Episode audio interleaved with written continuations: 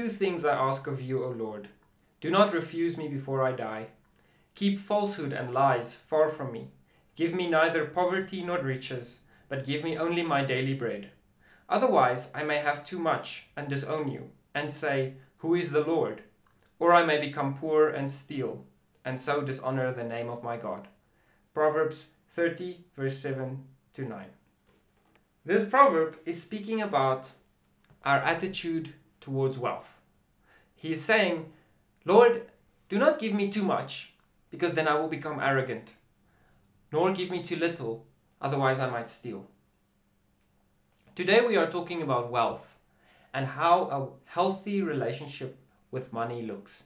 We have already discussed a flourishing life in some of our previous episodes and made it clear that money is definitely not one of the aims of life.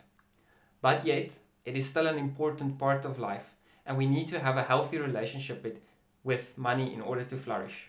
Now, what we mean with wealth can be quite a few things. We can mean the amount of money you have, the amount of goods you have, even that you are rich in good family relations, that you have a loving wife or husband, and that you are somebody of a high standing in society.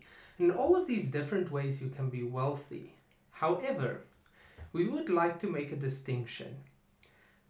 When we say somebody is wealthy in the sense of having too much or too little, we would rather speak in this podcast about having too many goods or too much money or too little goods or too little money. But we would invite you, dear listener, to change your view of wealth from merely material welfare. There are many who are in this life who might abound in material goods, but they lack in family or in trust relationships. And there's a big sense in which they are poor. And we would also put forth that having healthy relationships is actually a goal in and of itself. That is different from goods, where goods and money is only for some purpose. If you think about gathering money and the gathering of the money is where your mind stops, then you have an unhealthy relationship with wealth. Because wealth is always for a purpose. Now, that depends on the specific type of wealth we're speaking about. Another way in which somebody could be wealthy is in health. Being very fit and very healthy could be a very good thing, and then having certain diseases or sickness could be privation in this case. And this would also apply to the topic of today. Okay, Pierre, you're now speaking about health being wealth, but what do you mean by that? And how does that apply to our previous passage where the guy says, Do not give me too much, then I may forget you, or too little that I might steal? How can that apply to health? So, in this case, I would think having an abundance of health would be a form of being wealthy. It might be stretching it a bit, but when somebody and we can think of this in our own lives when we are very healthy and doing very well and we're not struggling with anything how often do we not forget the lord and then when we start getting sick or suddenly have an injury then we're praying you know lord please take away this pain um, or the suffering or so on so i think that's a way in which it's applicable to this passage what's very interesting about that is there's this weird state of mind we get when everything is going really well. We tend not to question our decisions. We tend to become quite proud.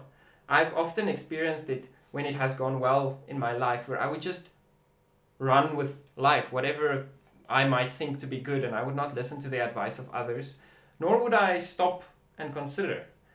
So there's a real sense in which having everything that you think you need might actually be bad for you because it stops you from stopping. It stops you from asking, Am I on the right path?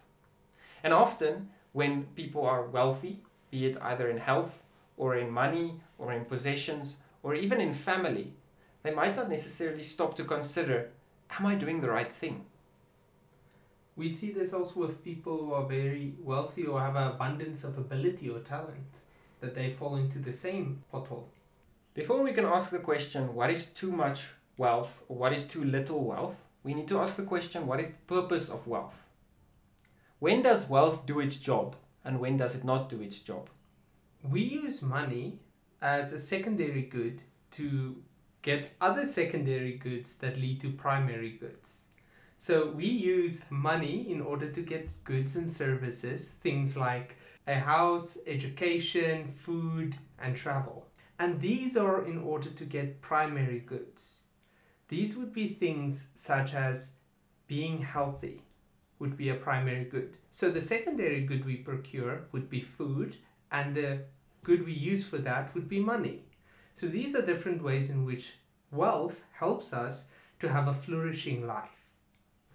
What's interesting about this is if I use my wealth for an evil, I could have it would have been better for me not to have that money. If I use my wealth to buy food that kills my body, or I buy some substances that give me pleasure, that addict me, then the wealth I had in order to buy these things was actually bad for me. If I use my wealth to put my child into a very high class school, but the school breeds pride in my child instead of educating them, then it would have been better that I would not have had the money to buy the, pri- the private school, which would have made my child proud. This makes money an extremely morally ambiguous thing because you can use money for a great good. You can care for people who cannot care for themselves. But on the other hand, you can use money to build up your own pride and your love of pleasure. And we should be wary of this. It's quite difficult when working through the Christian scriptures because it seems to give this very complex view of how to treat money and to treat having a wealth of goods. On the one hand, Ecclesiastes says it is good to enjoy the wealth you have.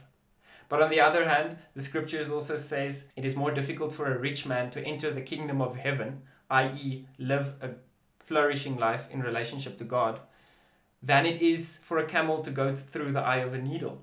Turning to having an excess of wealth, Ecclesiastes 5 verse 13 says, There is a grievous evil that I have seen under the sun.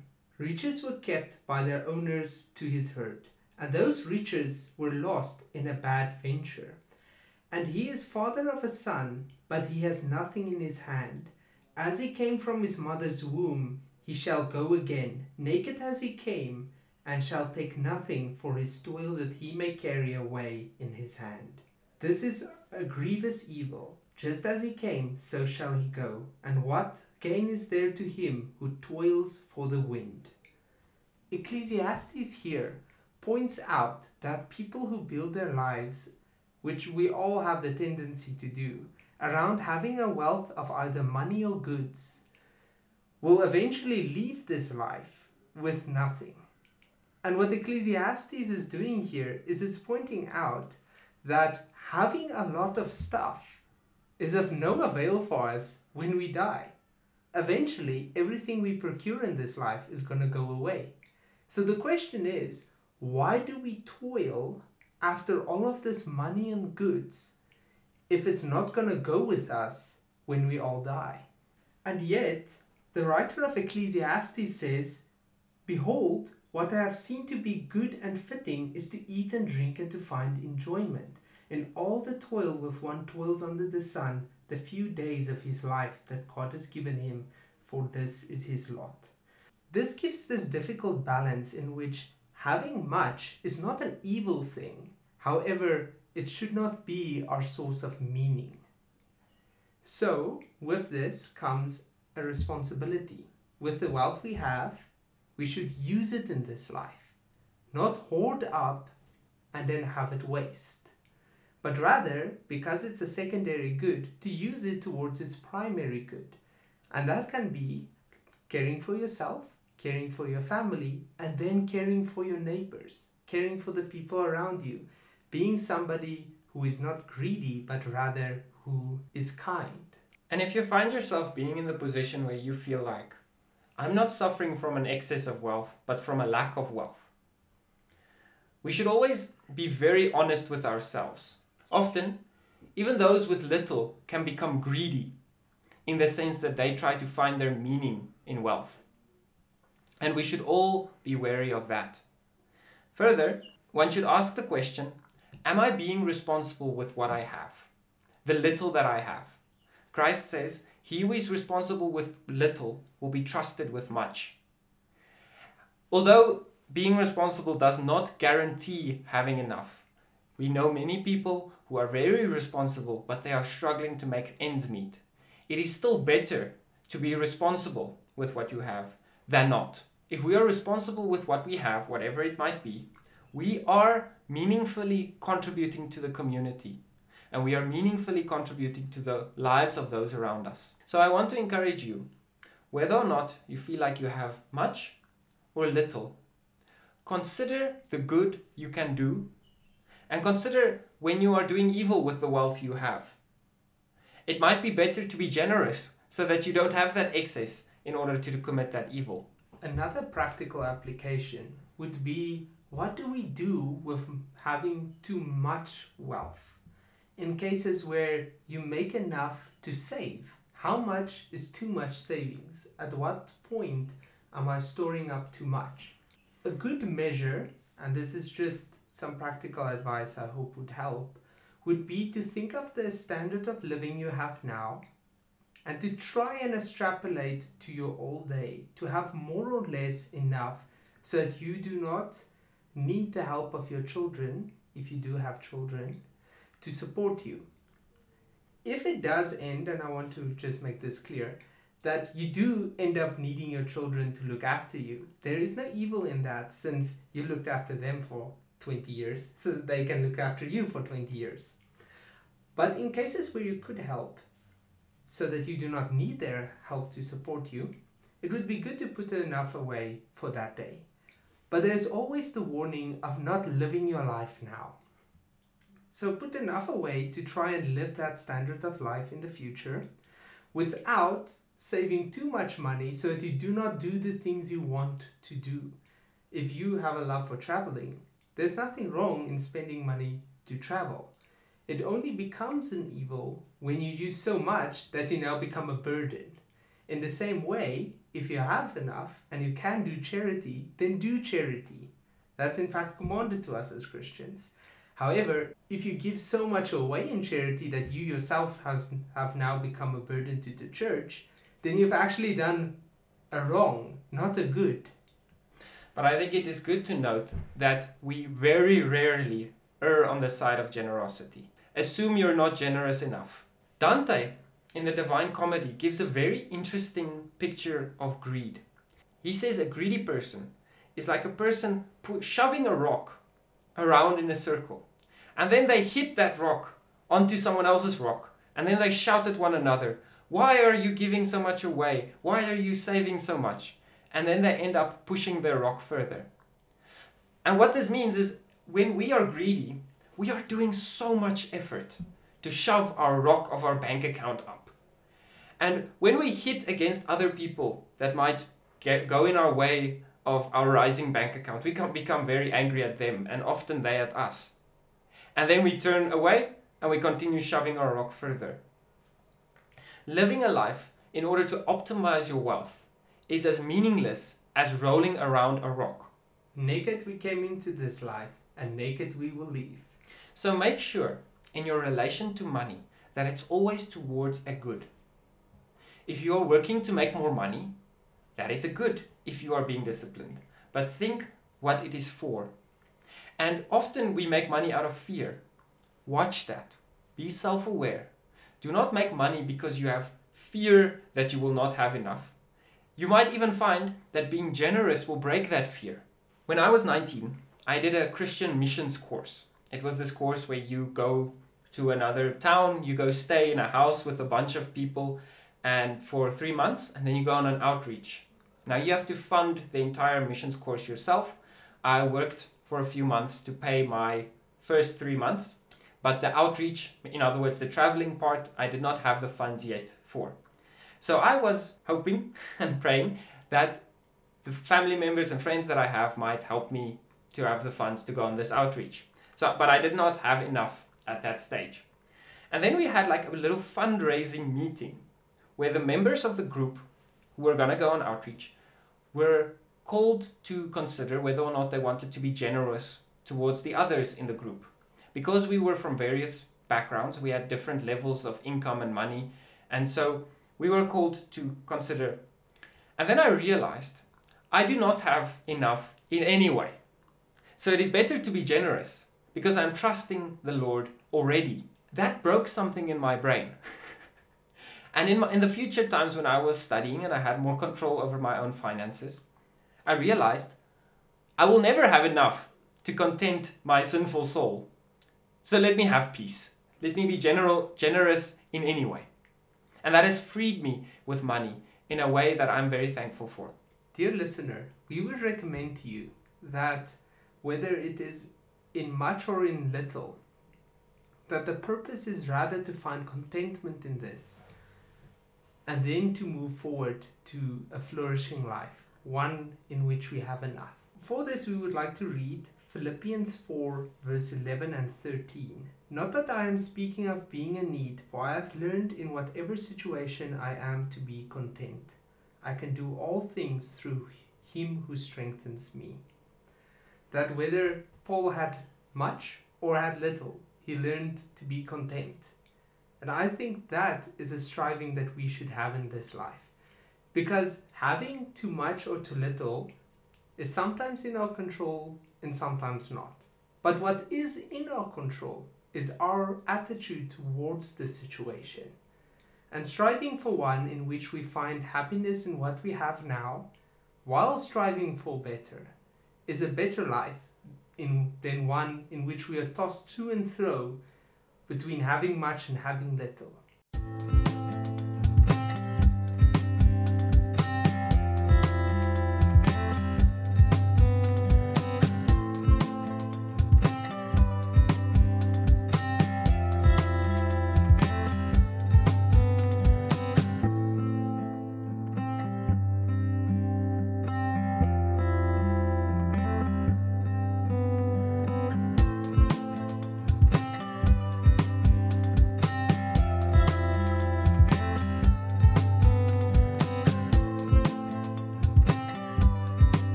Beautiful one, and come away.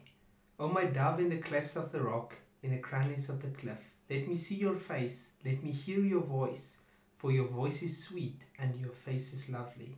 My beloved is mine, and I am his. This is in the Song of Solomon 2, verses 14 and 16. Romantic love. A thing which drives quite a lot of modern commerce and takes the mind of most of us. It is something that is seen by many modern people as a gateway to happiness. If I have this, then I will be happy, whatever romantic love might mean for the individual. People differ on whether or not they believe in monogamy or whether or not they believe a healthy romantic relationship is just one where you have a good time together. And it is a source of great hurt and great joy for many. How does one navigate your own feelings, this biological drives that we have? How do you navigate whatever you hear about a good relationship, either from your family, from your friends, or from the media?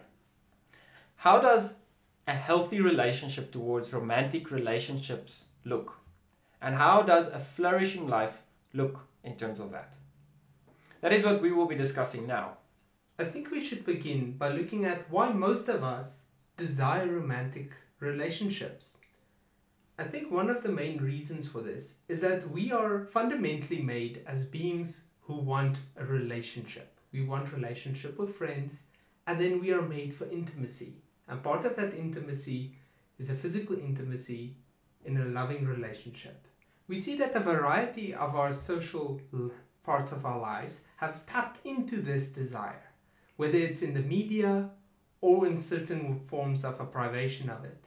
We all feel this desire for this relationship, and that's why it's so powerful and so prevalent in our lives. However, uh, something which is meant for great good can also be something that leads to a great amount of evil. Whether or not you have been in romantic relationships, whether or not you are in one, in a serious one, in a non serious one, whether or not you are single, you have had probably both a variety of positive experiences, be it just being in love, and probably a variety of negative experiences with romantic relationships. The Christian philosopher C.S. Lewis once wrote that romantic love is one of the few points in which we actually take ourselves off of the throne of our hearts and put someone else up there. Having and being in love is one of the few times in which we truly become selfless, in which we really will the good of another, in which we actually try to love, even if it's just for a brief moment. And, and this points towards the purpose of romantic love. Romantic love is a special type of relationship where a man and a woman decide to commit to one another permanently. We see romance has certain phases. It begins with seeing the other and falling in love, and then pursuing the other and seeing whether they would share that feeling or not. And then eventually it comes to the point of saying what you feel. And that's when the point when it is reciprocated that dating starts. And in dating, one starts to evaluate the other for marriage. And then if it comes to a point that you can see that this is the type of person to marry and to have children with, then it moves further into asking whether this person, for the guy now, asking whether this woman would be your wife, which is an immense commitment. And if she says yes, then you're betrothed, and then you evaluate further, you plan your wedding, and then you get married. And marriage is this wonderful union of two imperfect people who purposefully and actively every day choose to love one another despite themselves and even sometimes despite the other. We see romance has a certain purpose. Its purpose is union in marriage. Union in marriage involves quite a lot of different parts. It involves being emotionally open to someone in a way that you have never been open to anyone else. It's a way of spending your time and your efforts for the care and the love of the other. And then it's a way in which only in marriage you have a relationship with this, this other person that is physically intimate. And that intimacy creates a bond like no other in your life. And then spiritually, you find that you have a commitment to this other person in which, as a man, you look after them, after your wife spiritually, and as a wife, you also look towards the spiritual welfare of your husband. It's this reciprocal caring for one another, a constant giving and receiving of one another emotionally, physically, and spiritually. That's built on a way of supporting one another. Note that romantic relationships are not primarily due to the feeling of being in love. The feeling of being in love is actually just supposed to be a short boost so that you can get into a relationship. It's a motivator. It's not the purpose of the relationship. We spoke about pleasure earlier and how pleasure is supposed to motivate us to the good. But if you start focusing only on the pleasure, you lose out on the good that the pleasure is supposed to support. And then pleasure can even be a bad thing. In the same way, feelings of being in love is to motivate us to pursue the other. But that is not the purpose of the relationship. The purpose of the relationship is to choose to love the other. And that inevitably involves an act of the will and service. Note that two selfish people cannot be in a healthy marriage. The same in which it's difficult to have a healthy friendship if you are selfish, but with a marriage, it is even worse because you live in each other's space. And selfish people are notoriously difficult to live with. That means that there are actually certain requirements that there are in order to be the type of person that can be in a healthy relationship. Not everyone can immediately be in a healthy relationship, unfortunately. In the same way that not everyone can lift up a heavy weight without having exercised. It is unfair because some are more prepared than others due to their family or their beliefs, but it is a fact of the matter. And it is better to acknowledge that and to work at it than to merely despair.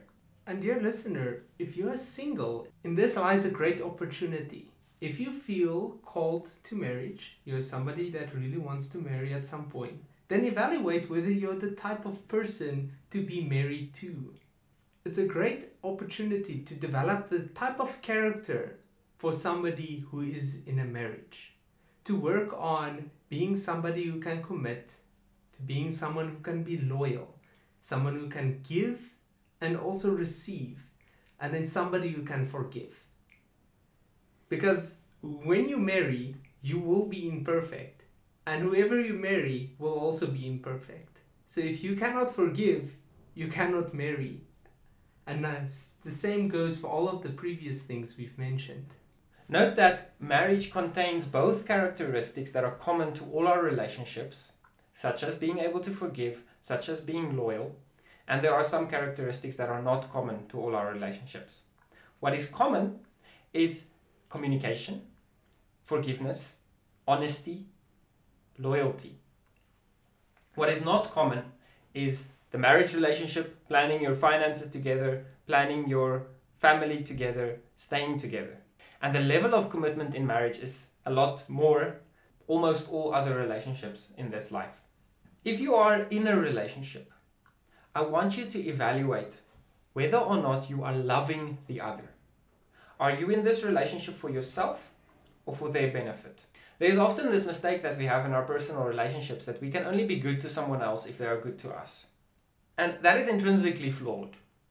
You have seen if someone commits re- revenge for an evil done, the other and the other does the same, things just get worse. If you expect the other to do good first before you can do good, then there will never be reconciliation.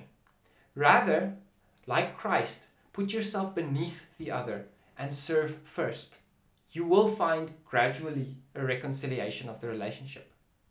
And this isn't just a Christian opinion, it works. Scientific studies in psychology see conscientiousness, the ability to consider others, as a helpful characteristic for long term relationships.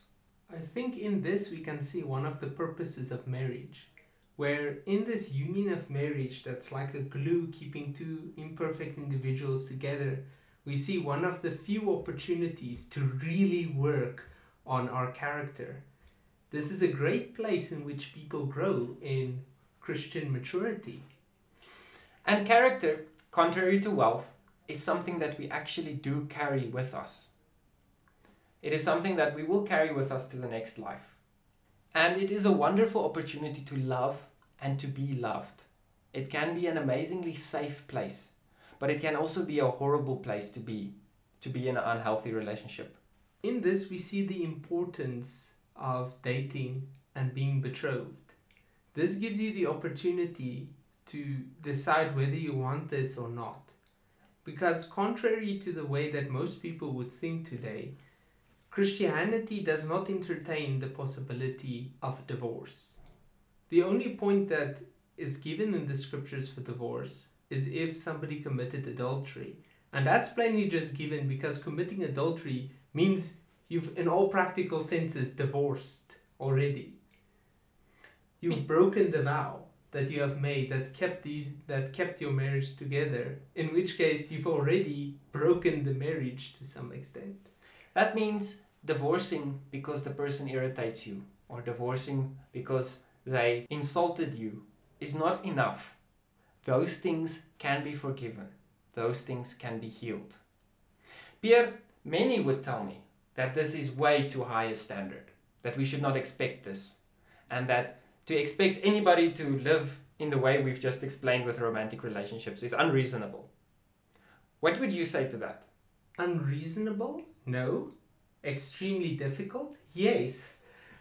Such is it with most good things in life. Most good things in life is immensely difficult to accomplish and to have and to do. But such is just part of having the good things in life. If you want a marriage that works, then you're going to need to sacrifice. If you don't like it, don't get married. Because there is literally no other option. We cannot be mad at the sky being blue and we cannot change it, so we might as well be happy with it the way it is. I think in this lies one of the greatest difficulties for us as human beings. We find it immensely difficult to change ourselves. We would rather always want to see the problem in somebody or something else. And so I think is the issue in marriage.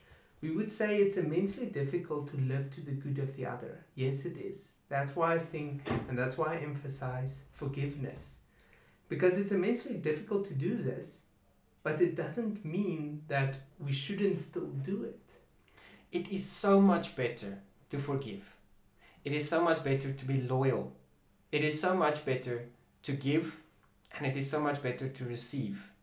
And it is so much better to be in a committed relationship where you know that the other looks out for your good and you for theirs. Dear listener, I want to encourage you if you are single, be loyal in your relationships that you already have. Be loyal to your family, be loyal to your friends. Be committed to them, look after them, look after their good. Give to them, even if you have to sacrifice, and receive good from others. And forgive them, and forgive them, and forgive them. By practicing these general things, we make ourselves ready for being a married person. And these are so immensely difficult, as we've said throughout the podcast. That's why, as a Christian, I believe that marriage is impossible without having the working of the Holy Spirit. It's immensely difficult already without the working of God in our lives to have this type of relationship.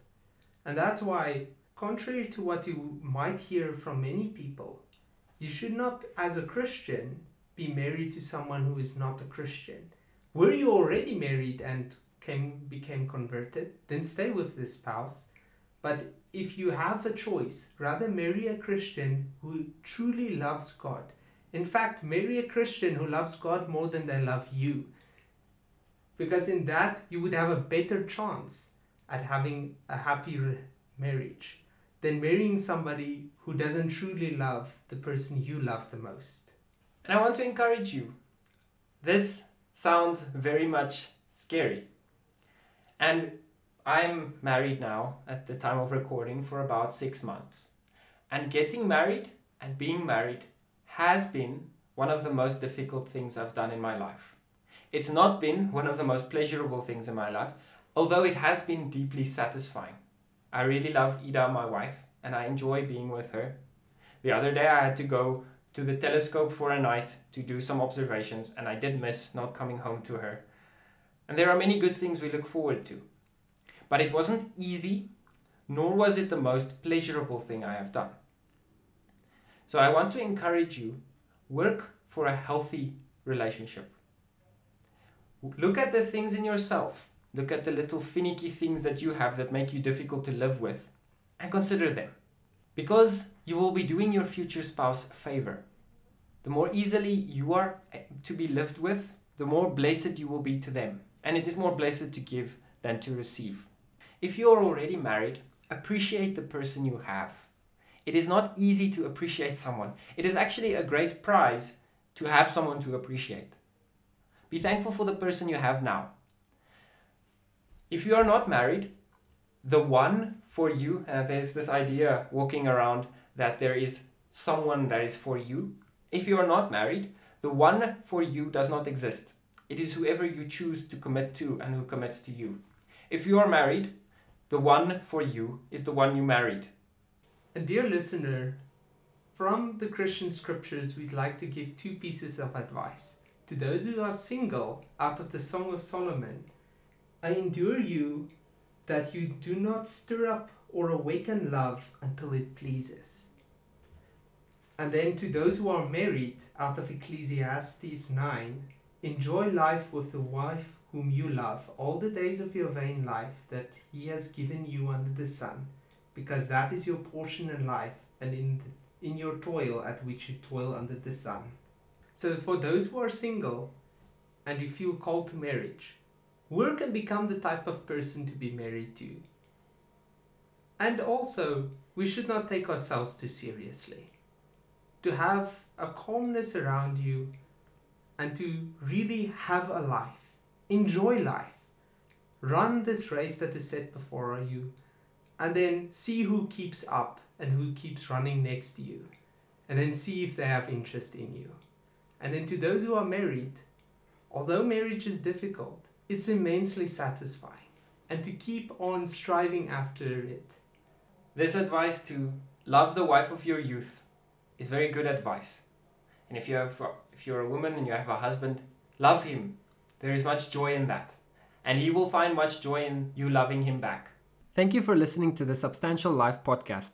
If you like this episode, please share this episode, leave a comment, or ask us a question on Instagram, Facebook, or Twitter. You can also leave us a review wherever you find your podcasts. And remember, seek wisdom wherever it might be found.